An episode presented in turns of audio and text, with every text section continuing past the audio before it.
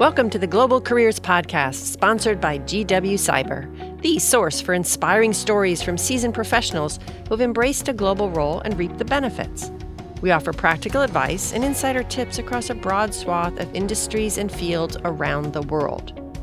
You know, whether or not you've considered moving abroad or taking on an international role, globalization will impact your career.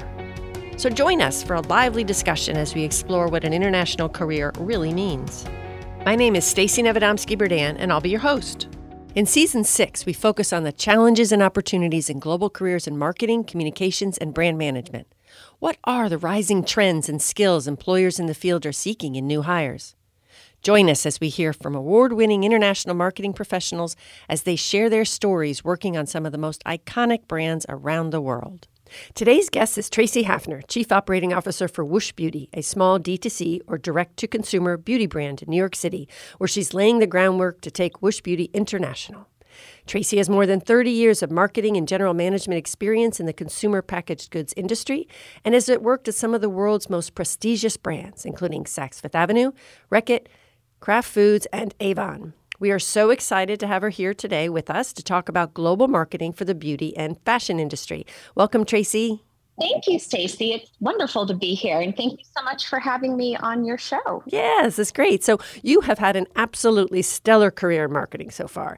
Tell us why you like your job, you know, something that students can relate to or consider if they want a similar career you know what I've always loved about brand management is every day is different. And, um, you know, despite having a day full of meetings, all the meetings are on different topics and you kind of go from one subject to another subject. So if you like fast paced multitasking type of um, jobs, you know, brand management certainly is. And having gotten my MBA and took the different disciplines of supply chain and accounting, I just love that marketing isn't always black and white, you know, correct answer like accounting is. I like things that are a little more ambiguous and you have to be creative in your thinking and problem solving. Like everything is a problem to be solved or an opportunity um, for the business. So it's really fun. Mm, that's wonderful. What, what do you think it takes? Is there anything different about being su- successful in international marketing and, and the role today? You know, anything like the skills, certificates, degrees, approaches, experience? Well, it's interesting. I was talking to some of the students from our panel um, last month, and you know, as they've been calling, and we've had these informal conversations a lot of it comes down to self awareness and um, maturity and relationship skills, which it's hard to learn relationship skills. Um, you know, people can certainly take some courses on it, but as I was talking to people, it just became apparent that being a good listener and understanding that country's needs and how you in global marketing can solve their problems and um, there's often a language barrier. There are cultural differences. So understanding body language and just really being in tune with the other person is really critical. Um, and even things like speaking slowly. There's so many things i learned uh, and that i was very american um, and when I got feedback, I learned okay, I need to change some things about my style so that I'm a better communicator. Mm, that's great. Of course, yes. Speaking slowly and clearly is super important. I mean, I always feel feel that when I'm, I'm actually in another country and they're speaking another language, I'm like, oh my gosh, you know, I could never understand that even if I spoke Spanish or something. The way the speed at which they were they were moving. So that's a great point. And you mentioned so GW students, so that's great. So since the panel, you've been actually um, in contact with some. We really appreciate actually that, that you've done that. That's terrific. And I imagine that some of the topics coming up, maybe the trends that are on the rise in global marketing and communications brand management, can you talk about some of that?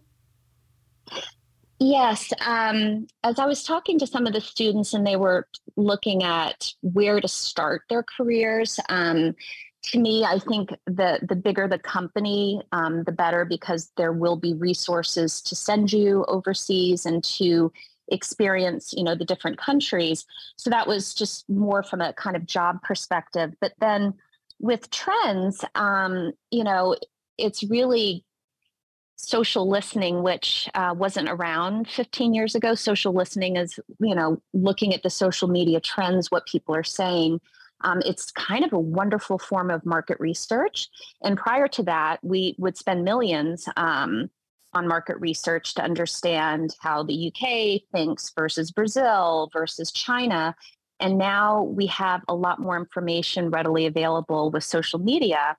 And, you know, all brands, whether they're global or local, are trying to balance authenticity, which is very important, and being emotional so that there's an emotional connection with the consumer. And that varies by country. So you really want to understand the consumers in each country and then look for any common denominators and still be authentic. It's a real challenge. And that's why sometimes global campaigns have to change language or images so that they really can adapt to the local market. Yeah. Well, let's dive into that a little bit. That's really interesting. I mean, the, the whole social listening piece, and then I want to talk about global campaigns. And actually, let's start there. Global campaigns. Where have you seen any that are um, seen any, been part of any that actually there were big kind of like snafus or something that you learned from that you're like, wow, this this does take a different approach when you're trying to do something on a on an international basis. Um, well, you know, hopefully this is an okay example, but um, when I was running fragrance for Avon, um, we would launch up to 30 fragrances a year.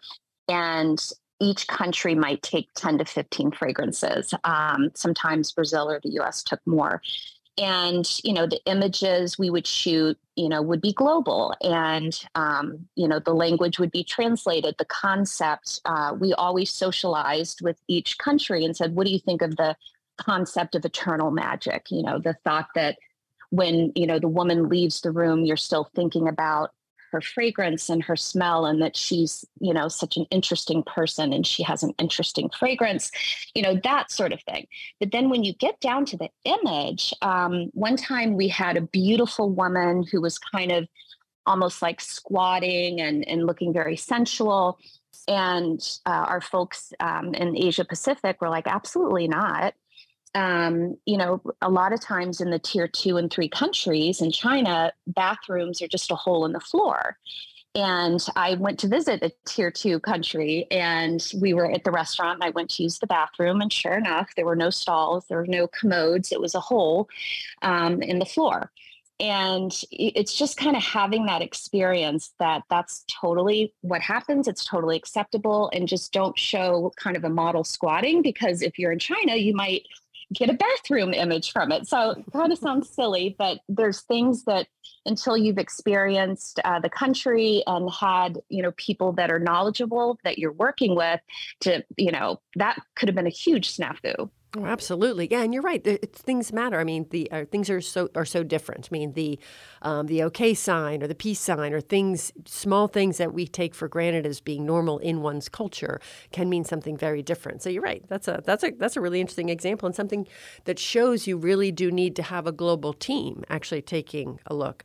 What about that um, that kind of like smart or dynamic tension that exists between, say, the headquarters putting out um, a campaign like that and then all the local teams teams. I mean, how how do you balance that? What kind of tension is it? Got any tips for actually working through it?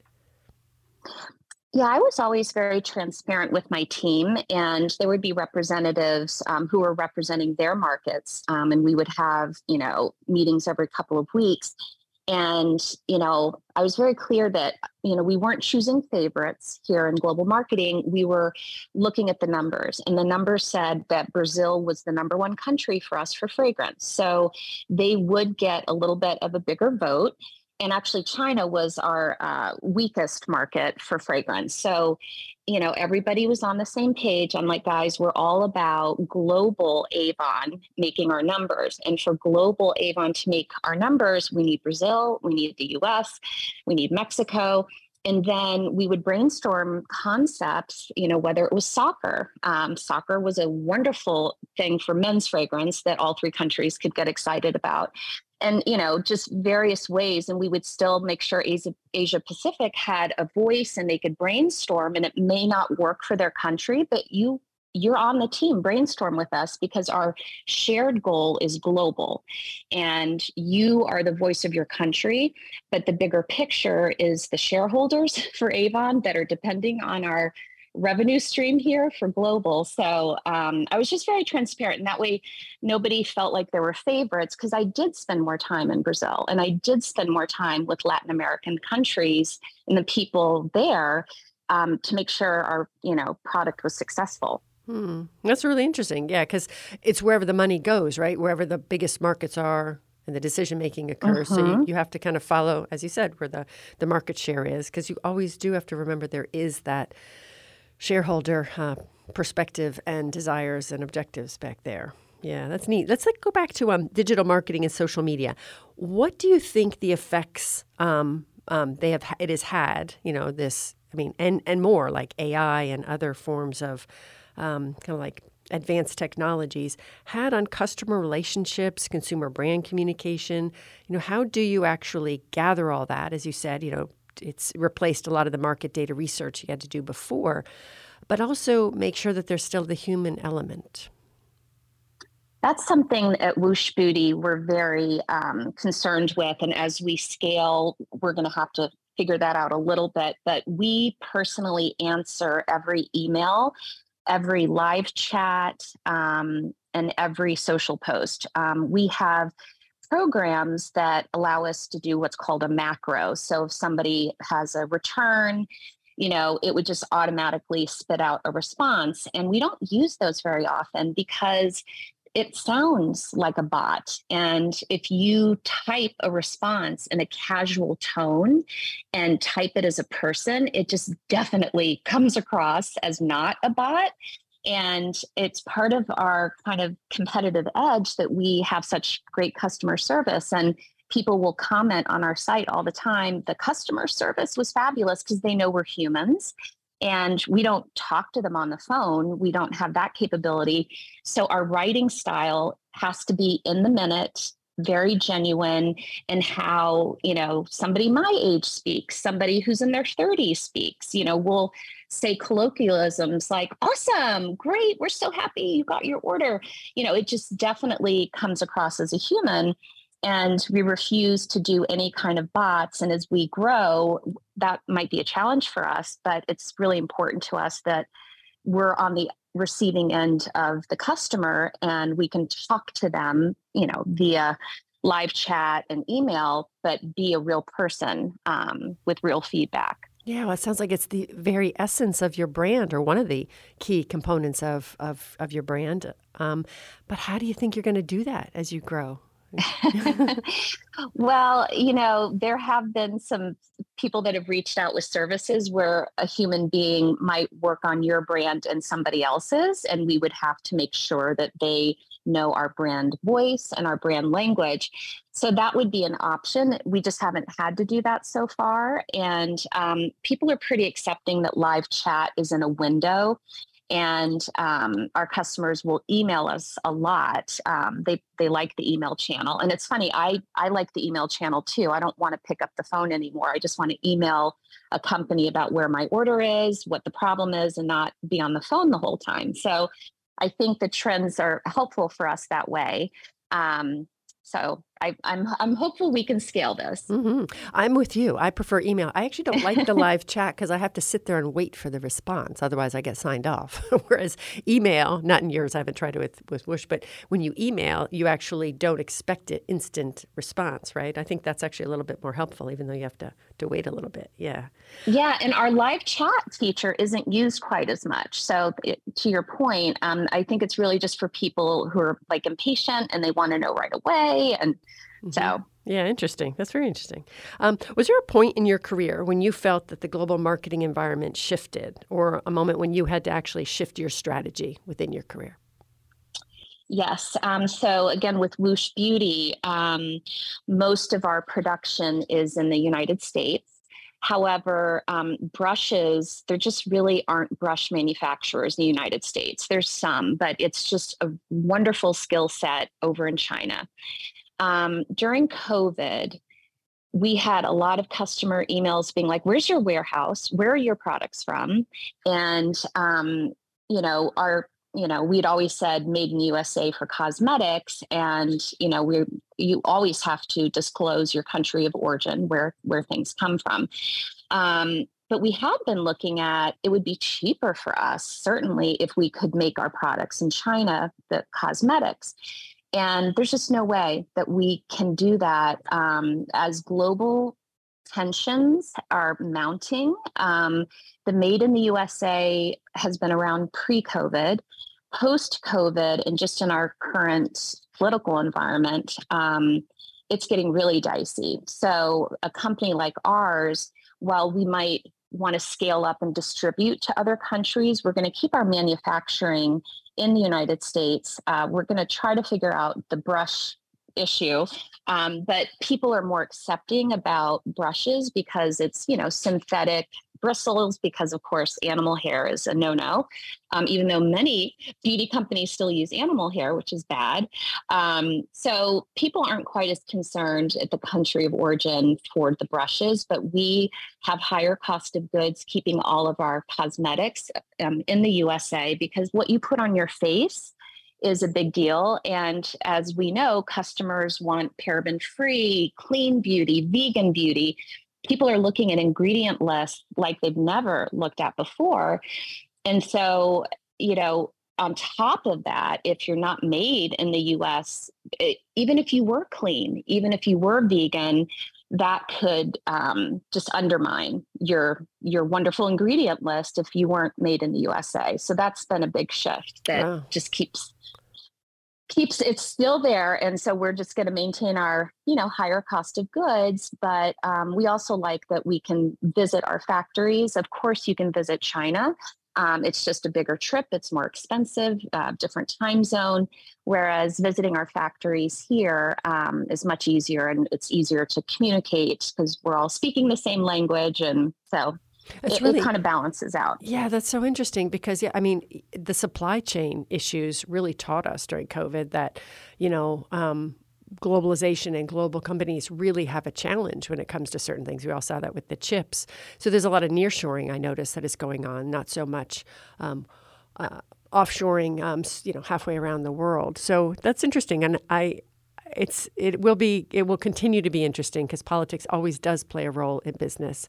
Um, and we try not to talk too much about politics on on this show, but um, you can't help but get you you can't get away from it actually when it comes to doing business. Um, when it when you talk about things that are or recognize things that are going on in the world in different parts of the world that are affecting global supply chain, that are affecting supplies, that are affecting um, ingredients, as as you mentioned. So, what an interesting challenge you have. mm-hmm. Yeah. and and one other thing I'll just mention. Um, because of making products overseas, we had to invest a lot of money um, protecting our trademarks and our patents. And when we were starting the business, you know, we were saying let's just patent in the U.S., Canada, you know, UK. Um, but as we talked to our suppliers, they were saying, look, if you're producing something in a factory in China, what's to prevent them giving it to your competitor? Whereas if you're trademarked and you have your, um, you know, design patent in that country, you're protected, and you can put that on your shipper, which is you know the case that contains all the product, and as it comes through customs, customs can kind of see if there's any you know funny business going on. So again, a, an expense for a small company, but um, keeping trade secrets um, and intellectual property was critical to us because some of our eye brushes um, are design and utility patented, and they're amazing. So that money is an investment um, so that when we, if we do distribute um, in Asia, uh, we're completely protected. And of course, in the other markets where we plan to expand. Mm, so many things to consider when you when you have a global brand and global marketing and manufacturing and supply chain. What do you think, Tracy, the biggest challenge or or opportunity that you see in the beauty industry, both as a business and in, in marketing communications? Um, I'll start kind of broad and then get into that. From a broad perspective, the beauty industry's really changed, particularly for women 40 plus. So back in the day, um, the women who are now 40 plus would go into a department store and sit at the beauty counter and get makeup advice and feel connected. Where do I put my contour? How do I use highlighter? Um, there are also print publications, and people used to love to pore over, you know, print media. Now, fast forward, um, 20 and 30 year olds have grown up with digital and very comfortable watching TikToks and YouTubes and how to's with makeup. But the 40 plus crowd, um, some of the 40s, you know, grew up with some of the digital. But what we're seeing from all the feedback we get is that a lot of people feel left out because if you're not a beauty junkie, but you want to participate in the beauty industry, if you walk into an Ulta, you're overwhelmed. If you walk into a Sephora, you're overwhelmed. And the department stores aren't really there anymore. So you can talk to your daughter, you know, and her friends and maybe get some advice. You can try to read online and go to Pinterest. But if you don't have time, like our customers don't, uh, we call our customers affectionately um, makeup underachievers because they love makeup. they're they're not makeup zero wearers. Like they wear makeup and they love it. They just don't have time. They're working, they're moms. Um, so they don't have time to do the YouTube videos. So, you know, it's an opportunity for us, and that's where our business, you know, excels. Um, you know, we teach women how to put on makeup, and our palette is paint by numbers. It starts with number one, and then there's a brush for number one, and it goes to number two for concealer. There's a brush for that and then there's you know instructions that are really easy and so we've we've helped women feel included now to the challenge shade matching and digital have still not really worked together. So, our number one question from our customers is, What shade am I? And we've made our palettes six shades because there's two complexion shades per palette and you can mix them you can customize them and because they're mineral based they will work for a wide range of women on the fairest spectrum to the deepest spectrum. Um, but that's still tricky to communicate. And then if you are on the other side of the beauty industry, you have 60 shades.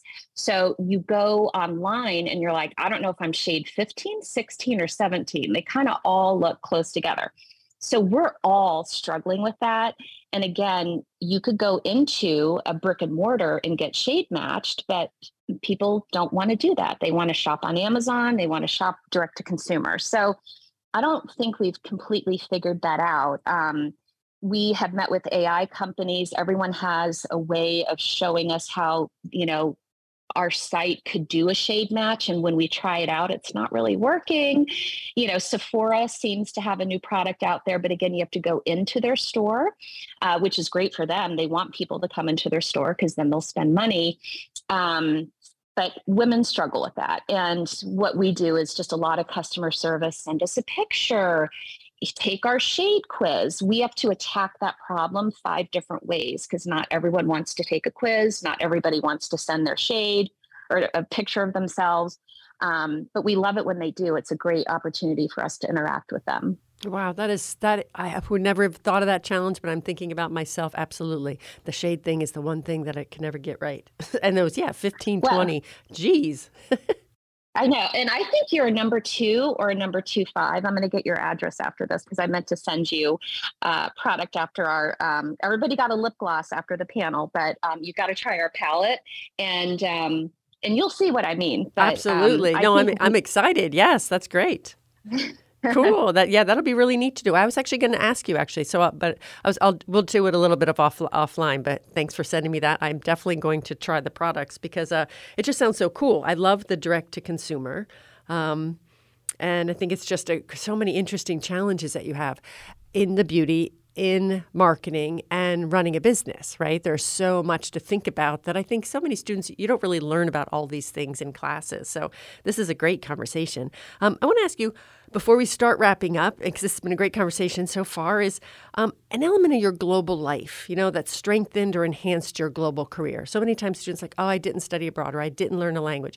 What is it in your past or that you've done um, as part of your career that's really actually strengthened your global mindset? Well, I did not study abroad. So for me, it was visiting uh, the countries, but it was the best thing I could have done. Those five days um, abroad in the one market, whether it was Turkey, Russia, et cetera, gave me um, an opportunity to meet with not only the Avon representatives who are our sales force, but customers. We did ethnographies. I was in somebody's apartment um, in Beijing, and somebody was translating, you know, what what they were saying the whole time, and really understanding. At that time, I was on skincare. How important, you know, the skincare uh, regime is to Asia Pacific, and um, it was just eye opening. And as I told one of the students um, a week ago, my favorite part was the people I do like people. Um, I like interfacing with people and to interface with people in a different country who are just like you and me, but they speak different languages and they might have kind of not different values, but you know, certain things are more important or less important to them. And you have to be open minded and really listen to what they say and I think it made me um, maybe a more open minded person and certainly more self aware because, as much as I thought I was self aware, I wasn't um, aware of myself as an American. You know, I grew up in the South, I'm from Tennessee. Certainly, I, I know people perceive me a certain way from, you know, being from the South. Um, I, I get that, but I didn't really get that, oh, you know, outside of the US, I'm an American and I come across that way and I need to like, keep certain things in mind, whether it's again talking slowly or not being too assertive and making sure everyone gets a chance to speak at the table. Absolutely. Style flexing, one of my favorite terms for when we're working abroad. You really do have to style flex, got to get to know get to know the culture and, and work around and through it um, in order to actually succeed in it. What would you tell? That's a great term. Yeah, thanks. Um, Tracy, what would you tell a young professional entering the field today? I would tell them to um, you know, take their time to find the right opportunity. And luckily, nowadays, you can work somewhere for just two years and it doesn't look bad. There are plenty of other opportunities, and you will grow the best in an, an environment where you feel safe. Good advice. Good advice. And you're so thoughtful and you've shared so much. Is there one piece of advice you'd like to go back and give your younger self? Oh, that's a great question. Um, I would have left my my company Kraft as much as I loved it much much sooner. I just got really comfortable and I kind of thought I'd stay there forever, uh, which is weird, but back then I just thought I would. And by the time I finally left after 12 years to go to Avon, I was on cloud nine. That was the best decision I ever made.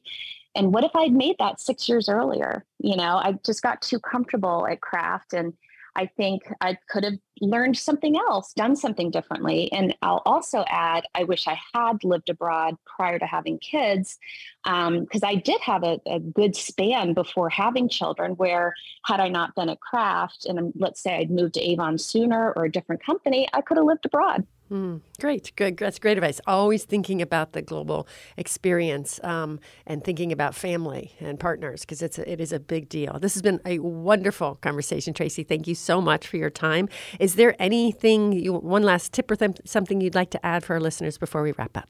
Just that I don't know if people need to um, worry too much about getting more degrees. I think they should, you know, maybe learn more languages um, and then just get more experience. Um, so that's the only other thing awesome. I would say. That is great. Languages are so important, and it takes a long time to learn one. But but pursuing one is a great. That's a great great tip. Thank you, Tracy, for this. I've really appreciated this conversation, and it's been wonderful talking with you. Thank you, Stacy. You have been listening to the GW CIBER Global Careers Podcast. Join us again next time, and in the meantime, go global.